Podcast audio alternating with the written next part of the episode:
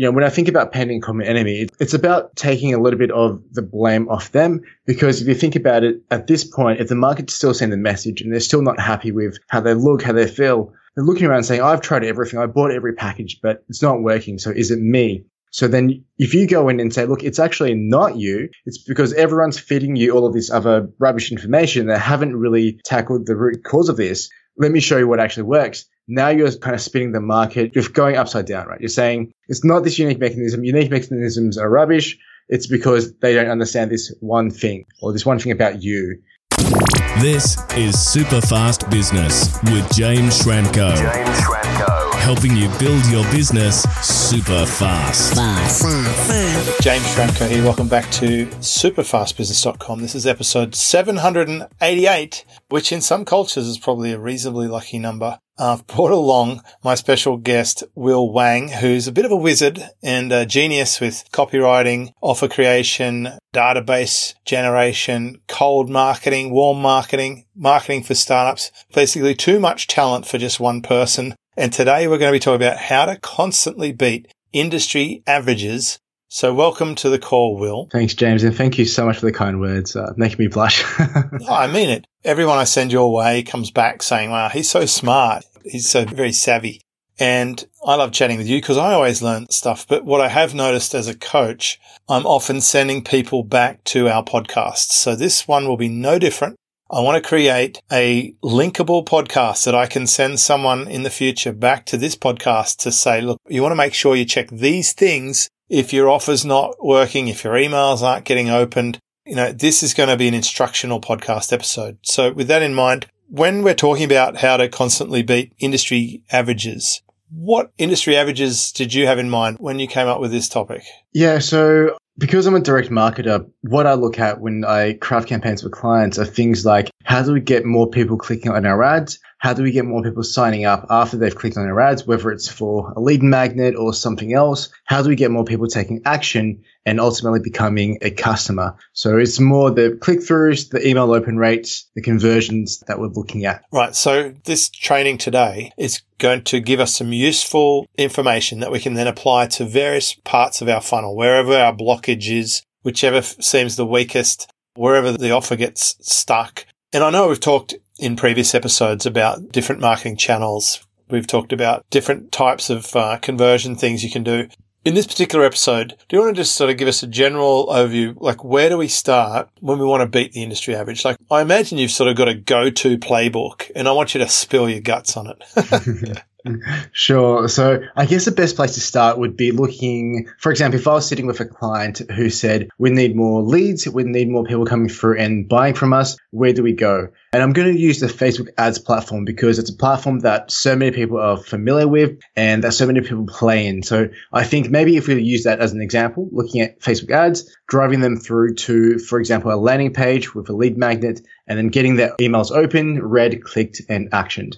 So that might be the best way to look at it. Right. So this is someone who's already got an offer that converts. Yep. So got an offer that converts, might not have done any advertising or just started in the journey of advertising, or the ads have done okay, but they're looking at how do we improve and get better results. And so how do we do that? Right. So what we typically do, I'm going to go into some very specific tactics that we look, can look at and things that they can actually implement and take away and do a sanity check on their own campaigns with. But one of the top things, and, uh, you know, I was sitting with about a thousand, 1,700, 1,800 small business owners a couple of weeks ago on an online event. And one of the things that kept coming up was that what worked for one person didn't work for another. So before we dive into tactics, I wanted to speak about the strategic thinking that's going to allow someone to look at a market and go, how do I position myself so I can beat everyone else or stand out? And we'll just get people coming into me knowing that I can help them where my competitors can't.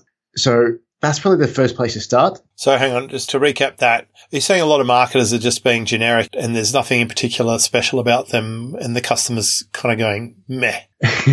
I'm saying a lot of marketers are doing that and they're also teaching that. So it's a lot of people looking at stuff everywhere going, so what? Doesn't apply to me. Don't care. It reminds me of uh, when we were talking about cold outreach. You've shared information in my events. You've shared information on the podcast there's very few cold outreach emails that will get my attention and have me do a favorable response. And when they come through, they really stand out compared to the average someone out there is teaching a very bad commoditized technique that just so ineffective and so insincere and so templated. So really, wherever you're at in business and, you know, whatever stage your business is at, if you listen to this and if you are doing something that the mass market teaches and everybody's doing it, that should be a massive warning sign for you. Exactly. And, you know, I'm going to use the example of a long form Facebook ad because I think we've all seen plenty of those where they go into a whole sob story and they make up all this false scarcity. And someone out there, a lot of people out there are teaching the template and saying, use this because it worked without thinking, well, actually, what's the thinking and the strategy and the philosophy behind it and what actually makes it work? So if you can even just step backwards and go, well, hang on, would this be relevant for my market? Would they understand or would they resonate with what I'm saying? That's better than what 90% of people out there are doing. Everyone else is just taking a template and taking a shortcut, whereas the real work is in the thinking behind it. Nice. Okay, so how do we learn how to think behind it? So if we take a step back and look at a market in general, and I'm going to use the make money online market because I think that's one that we're both familiar with, and it's a really, really messy market with a lot of bad operators teaching the same kind of thing. So I think it's good to pick on this market. Oh, I hope so, as long as it doesn't taint our website with a bad search engine brush. But it is uh, definitely a market people get sucked into, both from the perspective of buying and selling. And, you know, when I came online, I was definitely thinking about things like the four hour work week, but I've only managed to get it down to about a 10 hour work week. So I'm not quite there yet, but i will take that. I'm happy with that. And two of the best hours of the week are recording this podcast. So yeah, let's use that example. And I'm sure it's something we can all relate to. Perfect. So when I look at this market, and if I was to enter this market, I'll look at it and say, how sophisticated is this market? And by sophisticated, I don't mean dressing up in top hats and, and monocles and things like that. It's more, you know, how much marketing have they been exposed to, and at what level of marketing have, do they see day in day out? So I look at a market before writing even a single piece of copy in a few different ways. So if it's a market which typically hasn't really been tapped into much or they haven't been marketed too heavily, it's a pretty clean market. At that point, you know, going in with a whole sob story or with this whole long form copy just isn't necessary. If it's a fairly fresh market or fairly clean market, you can just go in and just make a claim. For example, I'm going to help you make money online. So that'll be the first level of sophistication where it's not sophisticated at all. This reminds me of like the early days of the online marketing space where to get an opt in, you didn't have to do much. You could pretty much say, join my newsletter, submit and put a little box and people would opt in. And then you had to start really selling the opt in a lot harder. And I'm sure that'll probably be covered in one of your other techniques. But the thing that just jumped out of my mind is this guy who emailed me the other day asking if there's an upsell you're not going to get that in an unsophisticated market, are you? But you know you're in a competitive market when your buyers are so well trained on the process. They're actually in advance asking if there are upsells. Would that be a sign of a sophisticated market? A hundred percent that that would be. if, if they know what you're going to do before you do it, they've probably seen a couple of pictures or they've probably seen some marketing. That's fascinating. Yep. Cool. Okay. Well, so that's the first one. If we're in an unsophisticated market, we can probably just make a claim. Simple as that. Exactly.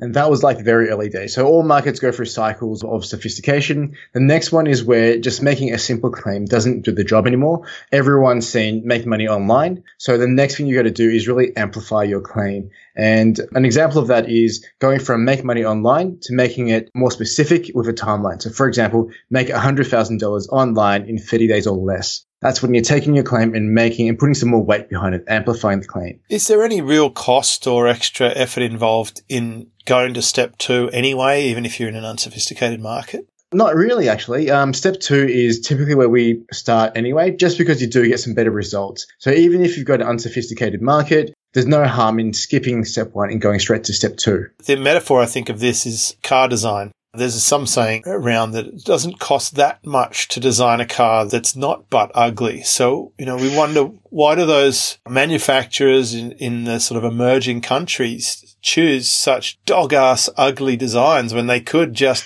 poach the designer from BMW or Mercedes Benz or an Italian design firm? And I'll say someone who's done pretty well at that is Hyundai. Mm. Some of those cars they're putting out if you took the badges off and put them in a sort of workshop test, people would probably suspect some of those cars are European. So this seems to be a case, well, it's not that much extra effort to put some more weight into your claim and have a decent claim out of the gate. And I'm laboring this because the bulk of problems I see as I'm coaching people is their offer sucks. it's like when I look at their page sometimes, apart from it being dog ugly, slow to load, not being very easy to figure out what's going on. I say to them, like, would you seriously buy from your own site? And they're like, no, not really. I'm like, well, don't expect anyone else to. So if you want to get a better end result quicker, what you're saying is that if you can, just amplify your claim. Like put the claim by all means, but just go to that next level of amplification as soon as possible. Yep, that's great. It's not that much more effort, but the results will be worth it. By the way, it, it is on my mind. We're talking about an advanced market here, a sophisticated market. Can you think of an example of an unsophisticated market? Well, most markets are unsophisticated, but for example, in some e-commerce spaces or some you know online spaces where there's not that many courses emerging industries for example when we went into you know worldwide change and more people started homeschooling homeschooling market wasn't sophisticated yeah. you could go in and say i'm going to give you a resource that's going to help make homeschooling easier yeah. but now as more and more people run to it and more companies jump on now you've got to say here's our you know, three step process to help you create your homeschool plans in two days or less. You know, I'm seeing this happen in the surfing market. Mm. It's a very unsophisticated market in many areas of the market from hmm. manufacture right through. For example, it's pretty much a miracle if whoever you order a board from will actually let you know when it's ready. Uh, like you, you have to hound them. Even if they haven't got your money, even if they've got a deposit or they're doing it on a verbal, they generally won't let you know when it's ready. But now I'm seeing, you know, surf coaching and surf training programs pop up that definitely have some more sophistication. They're not only just making a claim, you know, like surf better. It'll be like surf better in 30 days guaranteed or your money back. Mm. You know, increase your paddle power, catch better waves. And they really went well with the copy and the one I saw recently was like, Hey, are you sick of going on boat trips and missing the waves or getting frustrated and stuff? It's like they were speaking to me, Will. when I looked, the copy was very interesting because it said you can discover how to become a better surfer in 30 days, all for less than the cost of a surfboard. and now I don't know how many the courses they're selling at 500 and something dollars, but that is like a king's ransom for the average surfer. The average surfer is buying a used surfboard for two or three hundred dollars. $500 is a fortune. So, you know, they need good sales offer to make this one work. But I'm seeing some more sophisticated marketing coming to markets that I've observed in the past were like really basic. Mm, definitely. So what I'm saying is I think there's inflation happening. And this podcast is probably going to, you know, level up a few people. If you're in the woodworking market or the jigsaw puzzle market or the card trading market or something that, you know, some of the people haven't seen everything we've seen in the online space. Probably the greatest example I remember was when I ran a product launch formula in the Mercedes-Benz dealership and we sold millions of dollars worth of stock in just a couple of days, broke a lot of records and no one had ever seen anything like it with a multi-channel marketing campaign with direct response, SMS, Google AdWords, a newspaper, and then we had coupons for redemption when people purchased to claim their prize. And we had a, a drawer and we collected over a thousand email addresses, et cetera, et cetera. It was a big deal because it was just unheard of. Most people were sticking up a barbecue out the front with some blow up balloons and a bit of bunting. you know, like that, that's what most of us think of with a car sale. And uh, this took it to a whole new level. Yeah. And, and I bet you that someone saw that and copied it. Now a lot of car dealerships are probably running a very similar model. You know, you'd think so except I'm going to say that the car industry is the most interesting industry from my perspective in terms of it being a dinosaur industry. They're pretty much doing exactly what they did before I fixed everything up. It's just unbelievable. You know, it's an over 100 years old, that industry. Mm. And it's going to take companies like Tesla, et cetera, with their different marketing approaches. They're just decimating traditional dealers with the way they're sold. Nobody likes going to a car dealer anymore. Mm. And the last vehicle I purchased, as much as it sort of went against my grain, having been mucked around yet again by the dealers, which is, you know, unbelievable. I ended up just finding a broker who I put in the details of what I want I hit submit and then I had dealers bidding for my purchase and I found the exact stock that I wanted for the lowest possible price for the fastest delivery. And I wouldn't have to set foot in a showroom to do that. So it's just like, you guys deserve this. Mm. That's really what it comes down to because they just won't get sophisticated. So I see whole industries changing. My message is this. Get sophisticated before everyone else does in your market or you're toast. So we've just learned what step two is. Amplify your claim. If we want to get really sophisticated, what's the next level of sophistication, Will? Yep. At a certain point, if you're in your market every single day, which you should be, like you're in the surf market every single day, so you can see this coming. Oh, and by the way, they've got such great targeting. If they're that course with the price point and talking about the boat, they know exactly who they're targeting. Right, they are. they do know exactly. I'm not targeting your average surfer. you know, interesting on Twitter when I logged in today, it asked me if I wanted targeted ads or just general untargeted ads. And I thought that was very interesting. That to me, that's the big deal because when I was online in sort of the mid to late 2000s, 2005, 2008, 2009, when Twitter was sort of new, no one knew what Twitter was. But then if you go back like, I don't know, four or five years, you know, mum and dad know what Twitter is. They see it on the news. They might even read things on it. But now that Twitter are saying this, it's like, oh, hey, Joe Public has just realized that ads are actually being targeted. You know, maybe some people have watched The Social Dilemma on Netflix. You know, it's only in 2020 with election and everything else that people have realized that everyone's seeing a different message. I don't think people knew that like when I say people, I mean normal people, not us aliens in the internet world. I don't think the general population actually realized how targeted it is, which is why we always said be very careful with your remarketing, not to give the game away, and not to be creepy. You don't want to be a stalker yeah. remarketer. Hey, you know that offer page you looked at two days ago with the blue shoes? hey, how did you know that? I think the public are leveling up on their awareness, which means whatever was working in 2019 will be such ancient history by 2021. Yeah, definitely. And I think the whole market is actually becoming more sophisticated. So even the markets which are traditionally a little bit far behind, because technology has become such a talking point, everyone is becoming more sophisticated. So in a sense, you almost have to start at number two, which is amplifying your claim. You know, the whole point of this episode is to beat industry averages. So mm. if the industry average is to make a claim, then we want to beat that by amplifying it. And if we want to beat amplifying your claim, that's what's next, right? Yeah. And if you want to beat amplification, you want to have a what's called a unique mechanism or a USP. So this is the thing that makes your product, your service completely different to everyone else's. So the perfect example of that, you know, we said started from make money online, which is the claim. Amplification is make 100k online in 30 days or less. The unique mechanism is about, for example, this unique way of writing copy is going to help you make the 100k in 30 days or less. So you've got the same claim, but now you're attaching some form of difference to how you make that claim happen. Right. So Will you run an agency and slash consulting business? You coach people and also supply services for people in this sort of online space. Growthlabz.com. That's growthlabz with a Z or a Z, depending on where you listen to this. What would you say your unique mechanism is? I just thought I'd throw the spotlight on you for a second because I'm sure there's a lot of marketing agencies who can, you know, run a Facebook campaign or help someone you know, tweak their conversions a bit. But you know, when I describe you, I, I have a feeling I know what the unique mechanism is from my perspective, but I'm wondering if, you know, is it hard to come up with your own unique mechanism without external help?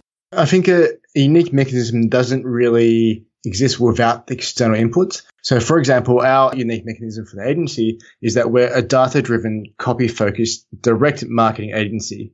And so that's come from many, many iterations. It's come from people approaching me or clients that have worked with me, turning around saying, Oh my God, I didn't know you were so data focused or, Oh my God, I didn't know your copy was so tied back to data. So that is kind of our unique mechanism. And it's a mixture of internal, my past experiences and how I built agency and also the external, whether it's leads or clients having conversations with me going, wow, that's so different. I've never heard of that before. And if someone says that to me, I know that's something I have to incorporate into what we say about ourselves. Good. So in short, and I'd say the same for me too. I learn the most about how I'm unique according to how people describe me, especially when they're making a referral. Mm. Or now the first question I ask someone when they join Superfast Business is, why did you join? Like, where did you find out about me? Why are you here? and I usually get the funnel. You know, I read your book. A friend of mine's been getting coached here for the last year and he raves about it. And so I like to get that context. It, and sometimes they say, look, I just want to work less and make more. And I know you surf and you're actually doing what other people talk about. And I want that as well. So it's like you know which part of the marketing's coming through, which part of the message is landing, and that helps you shape it. So good. The other thing I hear a lot is that I'm very direct. Mm. I'm no BS. I cut to the chase. I'm basically going to save people time. And I think other people know that I coach a lot of famous people who are doing really well. So I've got access to really good data. Like I, I just know exactly what works because I've seen it manifest in multi-million dollar businesses. So when I get a brand new customer, even if they join today and they ask a question, then I've already seen the answer. I just take them straight to the answer. And the only risk with that strategy that I've discovered so far is sometimes people think it's too simple and, you know, there hasn't been a huge amount of effort or work or labor involved in getting the answer. So they might easily dismiss it. But it's amazing how the ones who just open to it and accept it and then do it get an instant result and it just it blows their mind, which is great. So how else can we come up with our unique mechanism if we're feeling a little bit homogenized and just like everybody else? Yep. So one of the best ways is to look at case studies or examples of times when you've done really, really good work and look at what you did specifically that you haven't heard of elsewhere in the market that allowed you to get the results for your clients or your customers. So that's always a really, really good point. Another option is to look at your background. So similar to what I've done, I've got a background in data. I used to work as a corporate data analyst.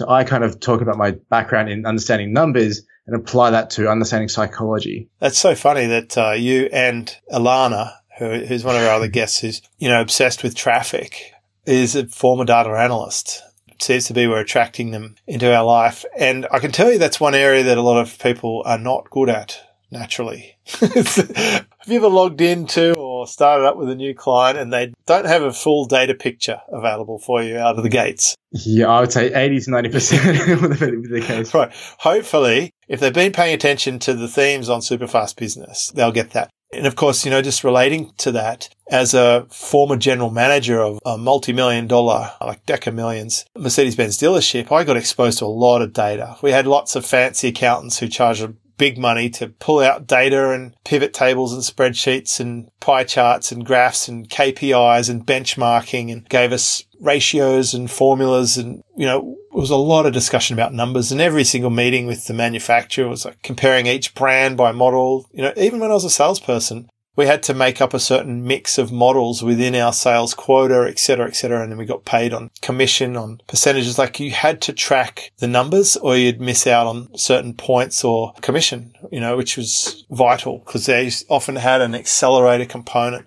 So I'd say this, if you listen to this podcast and you don't know the numbers in your business, if you don't know what a customer's worth to you, if you don't know how many visits you get or how many of those convert, if you're not sure where your customers come from or why they buy or why they don't buy, you'll definitely want to get into these qualitative and quantitative surveys and data points so that when you do hire someone like Will to help you, he's got something to actually work with and you can accelerate your results. So it wouldn't be a waste of time to gather that information. Besides that, you might make some fascinating discoveries, like the guy I have with an e-commerce store who went after he looked at all these thousands and thousands of SKUs, he realized almost all his money came from just one or two items. And uh, I had a coaching question yesterday. They said six of our customers make us $5,000 or less per year and they're not profitable. What should we do? you know, mm-hmm. said you should let them go or find a way to monetize them, which I'll tell you if it's possible or not based on the answers from your diagnostic survey. I'm going to look for a hidden opportunity to see if those six customers could increase their lifetime customer value or if they're just not the right type of customer that's going to be profitable enough to actually spend time and energy on. And often by letting go of even half your crappy customers or your crappy products or your crappy service lines, that'll actually significantly increase your profit because I saw some wild stat, but more than 100% of the profit comes from the top few products and then they're losing profit on the losing products to balance it back down to your actual profit number. So you really got to pay attention to the data. So we can look at our data and help us understand our unique mechanism and then we apply it into our marketing. So that's like a stage three sophistication, but I'm sure there's more, Will. Yeah. I think you're holding back from us. Can you, okay, what if everyone in the market is already doing that? They're already special. They've already given us a claim. They've amplified their claim and they're all special. You could say that about, you know, some of the top brands of clothing or, you know, like Nike or whatever. They're good with the basketball or the running, you know, and, and different brands do different things in different markets. So what can we do to top that? Yep. So that's the very last level where it's so sophisticated that claims or USPs don't even work. So everyone has seen every variation of the uniqueness. That sounds like the weight loss market. The weight loss market is a perfect example of this. Everyone's seen the nine step. Yeah, I've got, you know, avocado diet, loser uh, 50 pounds by next Tuesday, you know, like seen it all. Just like, yep, it just moves to the point of wah, wah, wah mm. or unbelievability or, you know, it's just not that interesting, right? Yep. So in that kind of market, and, you know, weight loss is a perfect example. Fashion is an example as well. So Nike and Adidas are really good examples of this. It's where you can make a claim about your shoes or your diet, but everyone's heard every variation. No one believes it anymore. So when that happens, now you've got to go to the emotional side of things or, you know, the emotions, the stories, the branding, so for Nike and, and Adidas, I don't know how they pronounce Adidas how I pronounce it. They start sponsoring athletes. They tell the stories of the athletes because that's the brand, that's the face behind it, and the recognition in motion. It's literally the face behind you. it is too. yeah. As we're recording this podcast, you have a Michael Jordan poster right next to you. Are you doing a positive brand association? Will you know, I always think of you as being the athletic type and a high achiever. So I know you really enjoyed the series about, you know, the Chicago Bulls and Michael Jordan's career. So there's a lot of emotion in that, isn't there? It's so compelling, mm-hmm. the viewing and the engagement of it. Statistically, he probably wasn't even that good when you consider that he used to hog the ball a fair bit, uh, mm-hmm. you know, until he had to learn to be a team player and do the triangle system or whatever they talked about. But isn't it interesting how strong that story is? I remember they saying they sold a lot more shoes than they expected, mm. but then people embraced that story of Michael Jordan and they're buying into that, not just a bit of synthetic rubber. What the other Nike one, the waffle iron? It's how they sort of got invented. Oh yeah, yeah. They probably got them a certain way until it didn't. You know? Yeah, I think that the waffle irons that was their unique mechanism, and even in the early advertising, you probably would have seen them talking about gel air technology, etc., etc. And then later on, they just moved to sponsoring athletes yeah. because everything was the same. Let's use athletes and get them to associate with our brand. Um, and I wish I was smart enough to subtly, you know, do the brand association. You talked about James, but literally, I like a documentary, bought the poster, and that's it. No more thinking behind it. Well, no, I've already done it for you. I've interwoven it. but see, I actually know you. I know you well beyond just a podcast. What I know about you it's why we have these podcasts. Like I know that you're an expert at martial arts. I know that you take great care and attention uh, to spend time with your kids and you have a great relationship with your wife and you know we've gone out and had meals together. I know you're very generous and I know that you are ambitious.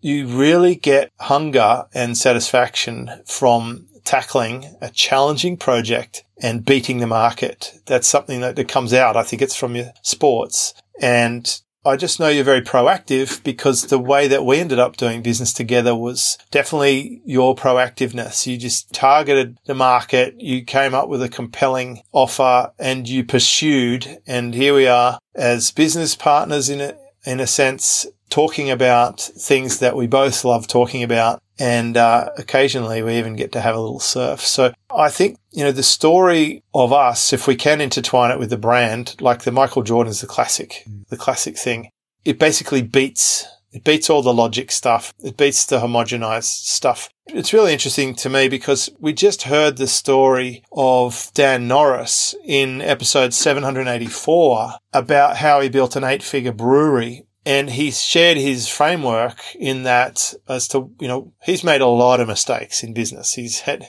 he's had a tough run, but the things he got right were building a fantastic brand and incorporating story and then adding content and then community. And I imagine it's not a coincidence that we're layering the same concepts over and over again. And I put effort into making sure there's stories within the content we make here because I've been told it's actually interesting by the people listening. They send in emails saying, you know, and they refer to them all the time. Honestly, I f- actually forget most of the stuff I say on these things. After I finish, after I hang up recording, I'm on to the next surf or whatever. And people remind me of things I've said or whatever. And I apologize if I share stories more than once, but it would also be unwise of me to assume that every listener listens to every episode. But I do know there's about five people who say they've listened to every single episode I've ever done, which is phenomenal. It really is phenomenal. So we're going to basically say, look, USP is great, but we need emotions. We need stories. Give me some more dimensions on that. I, I, you referenced one thing there that I definitely recognize I learnt from a cult persuasion expert, which is paint a common enemy. And do you want to give an example of that? Yeah, definitely. So I think the best market to take an example would be the weight loss market. That for me, you know, if you talk about a market that's sophisticated, weight loss is it. Maybe. So, you know, when I think about painting common enemy, it's about taking a little bit of the blame off them. Because if you think about it, at this point, if the market's still sending the message and they're still not happy with how they look, how they feel, they're looking around saying, I've tried everything. I bought every package, but it's not working. So is it me? So then if you go in and say, look, it's actually not you, it's because everyone's feeding you all of this other rubbish information that haven't really tackled the root cause of this. Let me show you what actually works. Now you're kind of spinning the market. You're going upside down, right? You're saying it's not this unique mechanism. Unique mechanisms are rubbish. It's because they don't understand this one thing or this one thing about you. And then you can relay your own personal story, your own personal journey and kind of tell them that, hey, we're similar. I've tried every package. I've tried every diet and it didn't work for me until I did this one thing. There are still unique mechanisms in there, but you're positioning it very differently. You're positioning with emotion first. And then you kind of transition into why you. Well, some of the more successful health related markets that I've seen are definitely centered around the people. Mm. It's the person's story of struggle through to redemption. You do make me laugh though. Like it's like the classic copywriter's argument of, you know, it's not your fault. it's kind of like, well, it kind of is. you know, like the first ebook that I ever made when I was struggling to figure out how to turn a document into a PDF. And I think I only got as far as the title page, but I still remember what it was called. This is 2005. I wrote the cover title page for an ebook called Are You Fat, Lazy or Stupid? and I was going to solve their problems because at the time I was reasonably fit. I was not lazy. I was the, the mm-hmm. opposite. I like the work ethic would class me as an A grade workaholic. And the stupid part, having already been a debt collector, having sold for a living and seen a lot of businesses and been exposed to just the strange things people do. I think I had to get a copy of Adobe back then. It was like expensive and difficult and it hardly even ran on my underpowered computer. I abandoned that market and I ended up going to the uh, website software market, which I think is definitely a better fit for me. And in hindsight, that title probably wouldn't have worked out so great, but it, it does make me chuckle when I think of some of my misadventures. So what you're saying is the technique of letting a customer off the hook might help them feel more interested in listening to your solution because it gives them that sense of relief that there is actually a way that basically up until now, it hasn't been their fault because they've been getting a bad message. But from now on that they've got the good message, it's up to them to take action and do something about it. I think someone actually says that in their copy. It's like, up until now, it's not been your fault. Mm-hmm. But from today on, if you don't do this, it will be your fault. Yep. That's really strong. So if you tie that into emotion, if you, if you bring your story into it and say, I went through the same thing, so I know what you're going through. I've been through every single other diet, meal prep, exercise regime, and it didn't work for me. But going through it now where I am, I know it's not your fault because this other thing happened to me and emotionally I'm so much better. But now if I'm going to show you this, we know it's going to work. So if it doesn't work for you, it's on you. It's not me. Right. And then somewhere in there, you put the part where you're basically in the shower, breaking down, crying uh, as a grown man because you just eaten three roast chickens, two pizzas, and seven chocolate mousse desserts, and two bottles of soft drink. And you just realize, how did my life get to this point? There, there, has to be a crying the shower moment. If it's not, it's not even copy. I'm joking. I call that the park bench moment. You know, the, the part where they're sleeping on the park bench.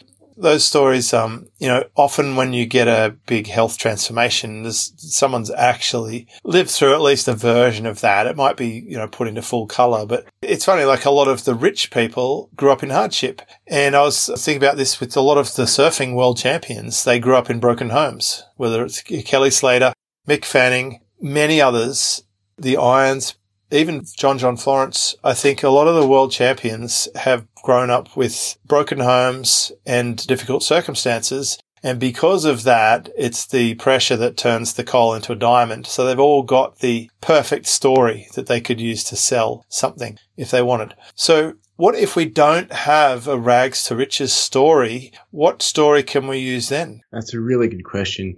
You know, at this point, if the market is sophisticated enough that you have to use a story into it, if you don't have a rags to riches story, flip it on its head and call out the fact that you don't. So you can say things like, you might hear from everyone else in the market with some kind of, you know, trumped up story about how they were really fat and now they're not.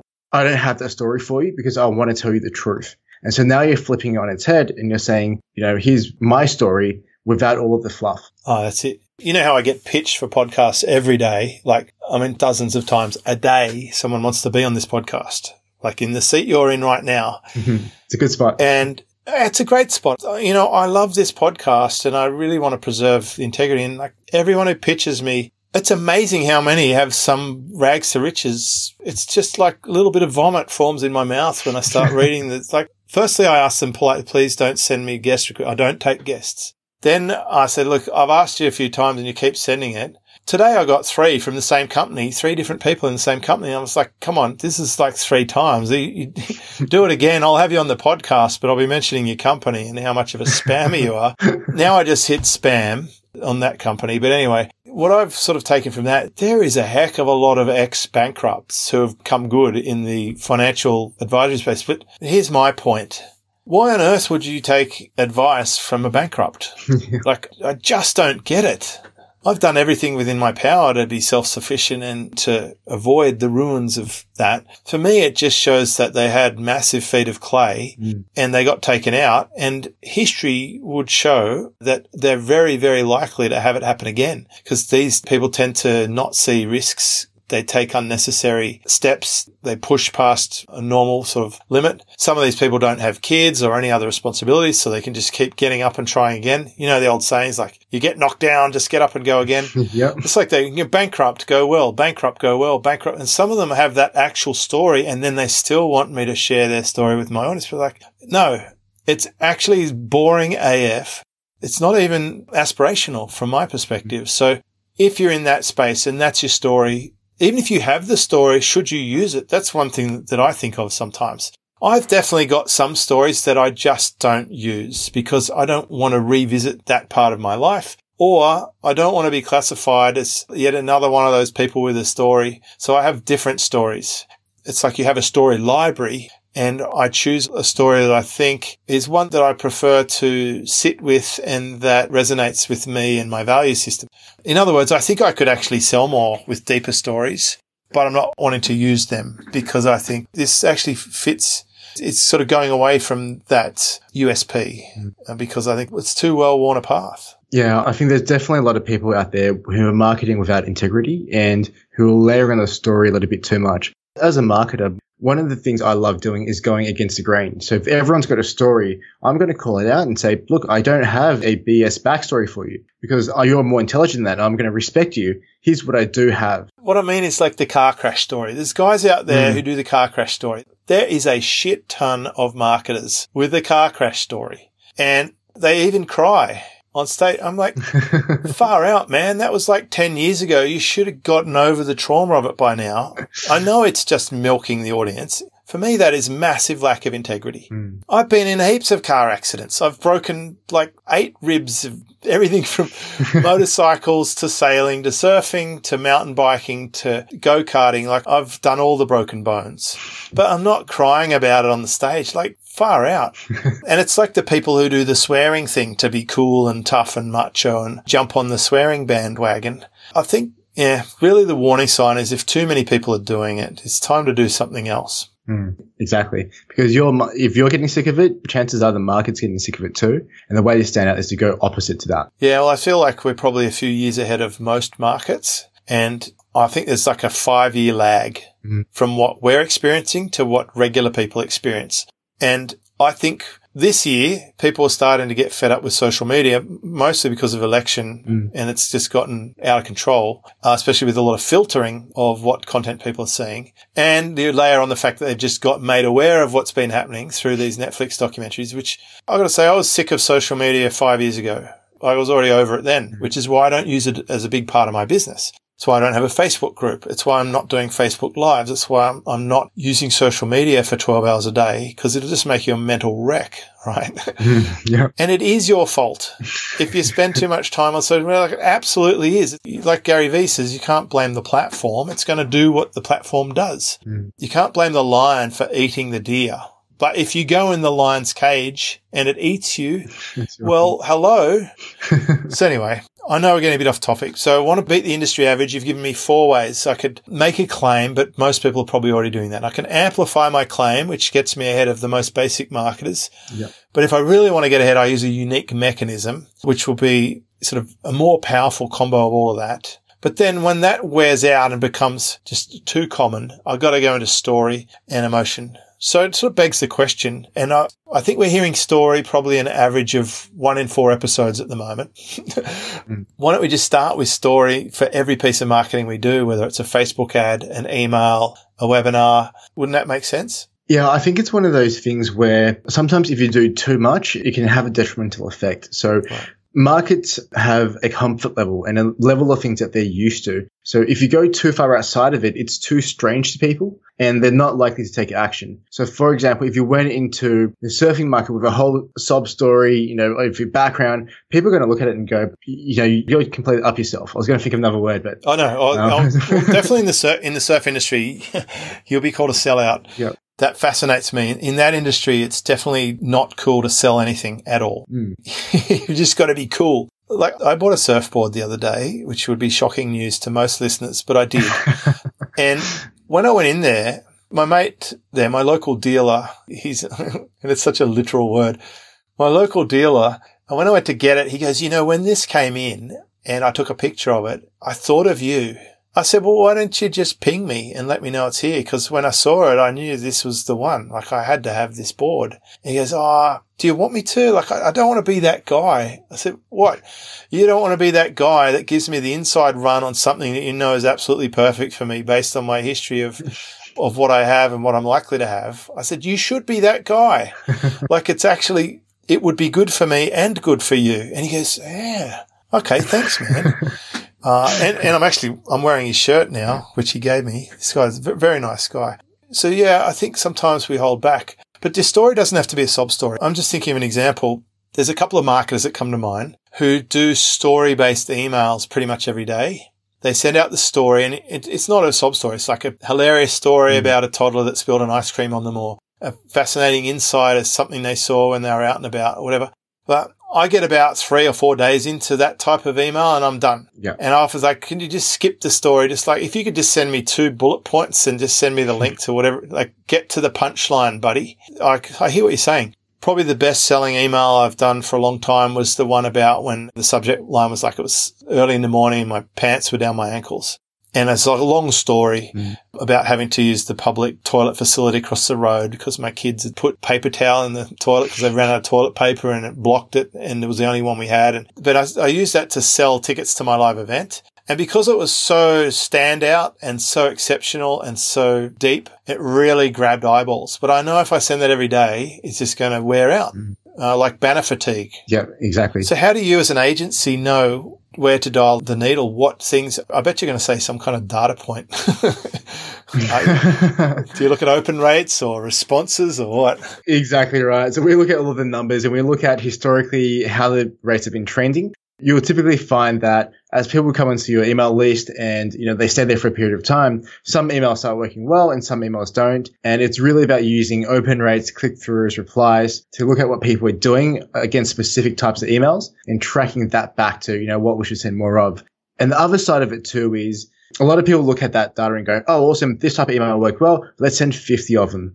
but sometimes it's the combination of different types of emails that keep people engaged. So the more sophisticated you get, you're going to have to move up and down the range as you go because that's, you know, one way of getting more open rates of varying what you do and also selling at the same time via email. Such a valuable point. I remember for a while there, we were sort of into press releases and we just sort of did them a lot. We had a PR web account for our SEO business and we just did them a lot. And I, I think sometimes we hit a tactic too much.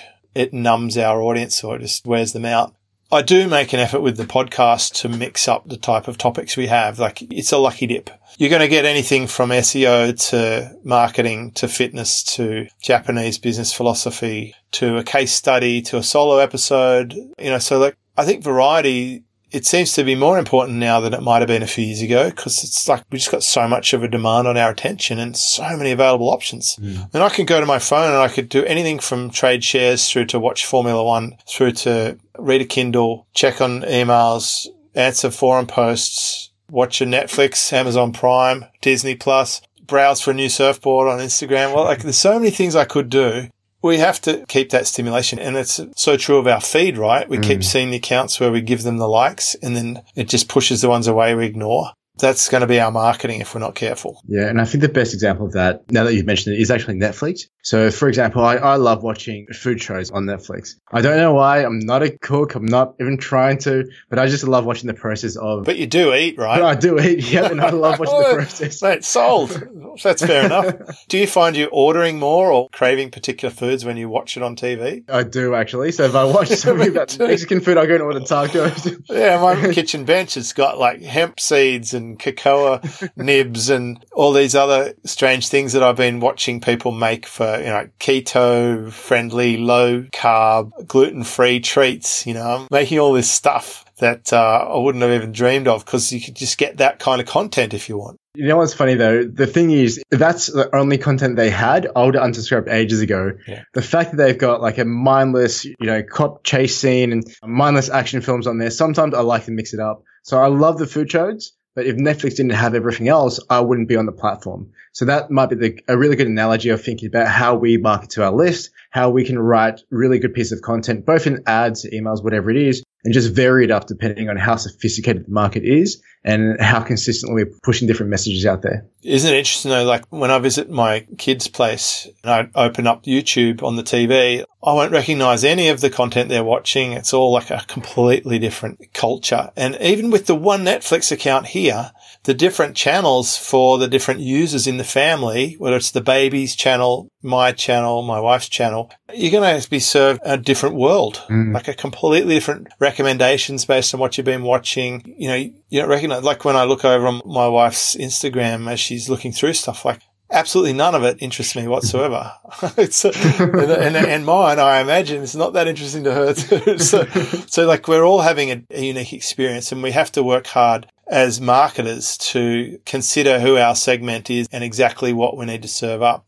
I wanted to ask you just sort of on that. You know, you're talking as if this is sort of, you know, you do this step, but while you're doing this, are you segmenting out or having different tracks or paths or responses or things happen behaviorally depending on where you're fishing or, you know, how they progress through the marketing? Is this a way we can beat industry averages by being more relevant, for example? Yeah, definitely. So one of the things we do, especially with emails, you know, retargeting on advertising, that's one way to do it. But I'll talk about emails because it can get more sophisticated and you can get segmented really well and it works so much better. So that's one way that we beat industry average in terms of emails, just referencing what the last action was. So for example, if someone comes through, downloads a lead magnet, we've got a trigger in there or a tag that says, Hey, this person has actually downloaded the lead magnet. So then they might be sent an email saying, Hey, what did you think about the lead magnet? Whereas if they haven't downloaded that, we might send them an email saying, Hey, um, you know, have you had a chance to download that yet? Here's why you want to. So that spawns, you know, two different branches. And within those branches, you can then have sub branches depending on what actions that they take. And if a reader feels like, hey, you know, you're referencing something very based on my actions, like you're actually caring about what I do and what I see, that's going to get you better open rates and better engagement. Right. So you're basically doing a, a, map of the customer's journey and it's going to end up having a different journey depending on who's there and what you're trying to achieve.